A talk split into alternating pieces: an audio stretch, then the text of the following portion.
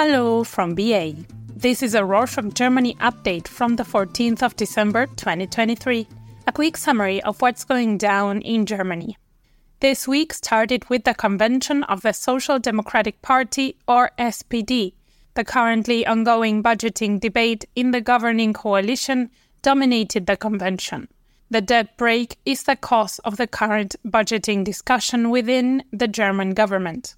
At the convention, SPD Chancellor Olaf Scholz didn't try to gloss over the state of the government coalition, but tried to instill confidence in his comrades. Other speakers directed their anger at Christian Lindner, the Minister of Finance, who has repeatedly stated that he is not willing to pause or reform the debt brake. The government has finally agreed on a budget for 2024 the three parties agreed not to pause the debt brake next year, but left open the option to do so if the situation in Ukraine undergoes changes. If, for instance, the US stops its funding or there are major developments on the battlefield, the debt brake might be paused again. Good news is there will be no cuts in social welfare programs.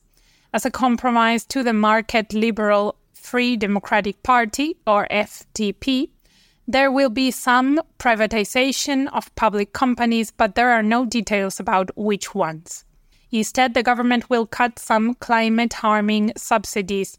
Companies will have to pay the EU plastic tax themselves. Previously, the government paid for them. Domestic flights will have a kerosene tax, and subsidies for diesel used in farming will be removed. Due to the ongoing discussions about government spending, the funding of pro democracy initiatives is now unclear. Several heads of NGOs have come out and said that they don't know if they will be able to keep working next year. Additionally, a law that was supposed to secure funding for pro democracy NGOs hasn't reached Parliament yet. The FDP and the Conservative Christian Democratic Party, or CDU, opposed the law because they see it as a clientele policy.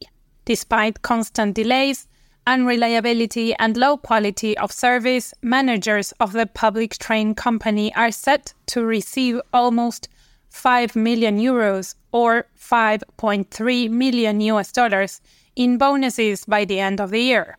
The bonuses are, quote, leftover, unquote, bonuses from 2022 that weren't paid out because the company received state aid due to the high energy prices.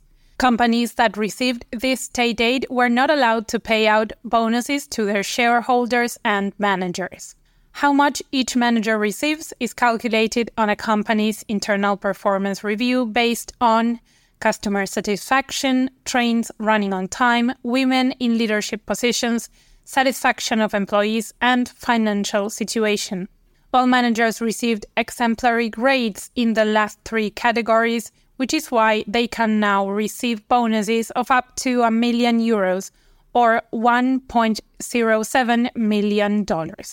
On Thursday, the 7th, the small union for locomotive drivers went on strike for several hours, leading to a standstill of over 80% of long distance connections.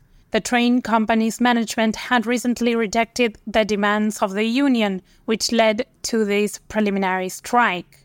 Union members voted in favor of longer and unlimited strikes. So protests are staying in play as a bargaining chip.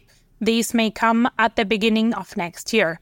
The Union of Locomotive Drivers is asking for an inflation premium of 3,000 euros or $3,230 a wage increase of a minimum of 555 euros, $1,600, shorter shifts, among other demands. The states and unions have reached a collective agreement for monthly wages in the public sector. State employees will receive a raise of 11% with a minimum amount of 200 euros or $218. This minimum is important because low income workers will have a salary increase of more than 11% since they need a bigger raise to reach the 200 euro minimum. Additionally, there will be a tax free inflation premium of 3,000 euros or $3,230 for all employees and retirees.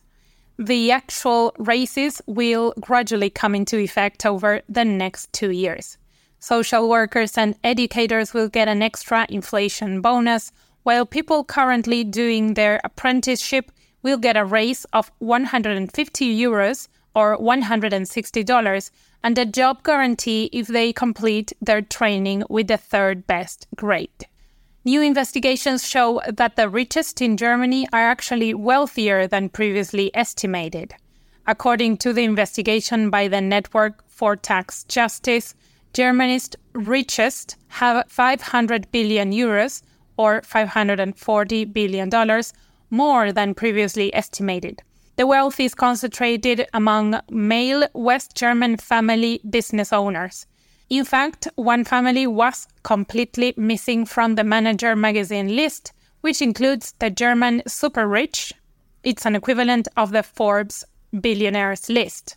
The business owners that make up the top five of Germany's super rich are all families that have run their businesses for several generations. While conservative politicians are debating cutting social welfare programs and accusing people with low incomes of stealing from the state, Germany's most affluent are yearly evading taxes amounting to 100 billion euros or 108 billion dollars, while the damage of welfare fraud is around 270 million euros or 290 million dollars. The clubs of the German Football League, the Bundesliga, have voted to allow league management to start negotiating with investors. Early next year, there will be a vote on a concrete deal.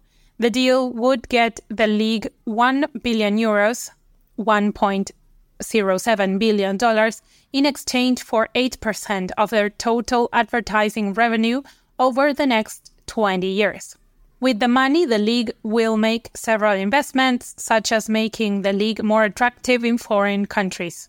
Fans and clubs fear detrimental changes to the league, like modifications in the playing schedule or games in foreign countries. The league management has repeatedly tried to alleviate these concerns, but an air of uncertainty and skepticism remains. The famous perfume influencer Jeremy Fragrance has posed with far right extremists in the US at a convention of the New York Young Republicans. The world famous German influencer has in the past received criticism because of chauvinistic comments he made in a speech at an online marketing convention. Now he took pictures with well known German far right extremists and promoted an advertisement agency with close ties to the Identitarian movement, a pan European ethno nationalist organization that believes in the supremacy of European whites. Another case of far right extremism has reached the courts. A trial has begun in Chemnitz against some perpetrators who, quote, hunted, unquote, foreigners and political opponents in 2018. Five years ago, a German was stabbed to death by immigrants. Although convicted, their guilt is still a matter of debate. Following the stabbing, neo Nazis from all over Germany came together in Leipzig, showed Hitler salutes, fought and overwhelmed the ill prepared police, and started hunting migrants and political opponents. A few days later, hundreds of thousands of anti fascists came together in Leipzig to protest against the fascist riots. Now, five of the perpetrators of these hunts are in court. The court and prosecution say the case was opened late due to the pandemic. The state of Lower Saxony is planning to create a state owned apartment building company. If all goes according to plan, the company will secure the funds by the end of the week. With the current available funding, the company should be able to build around 1,600 apartments. The conservative opposition criticizes the plan and instead opts for tax breaks for landowners, arguing that this will lead to more apartments being built, an assumption that has long been disproven. Additionally, the state owned building company will ensure that prices will stay affordable at around 6 to 7 euros and 50 cents per square meter. And that's it for this week. So here's to a bit of holiday spirit. We wanted to thank you for listening, learning, thinking, and for joining us on this new thing called Rorshok we are all doing together. Really, thank you. Ciao!